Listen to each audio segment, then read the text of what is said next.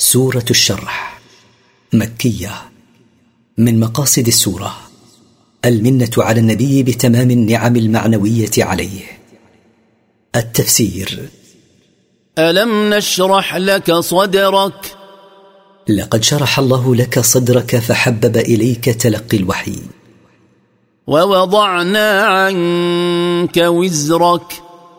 وحططنا عنك الإثم. الذي أنقض ظهرك. الذي أتعبك حتى كاد أن يكسر ظهرك. ورفعنا لك ذكرك. وأعلينا لك ذكرك فقد أصبحت تذكر في الأذان والإقامة وفي غيرهما.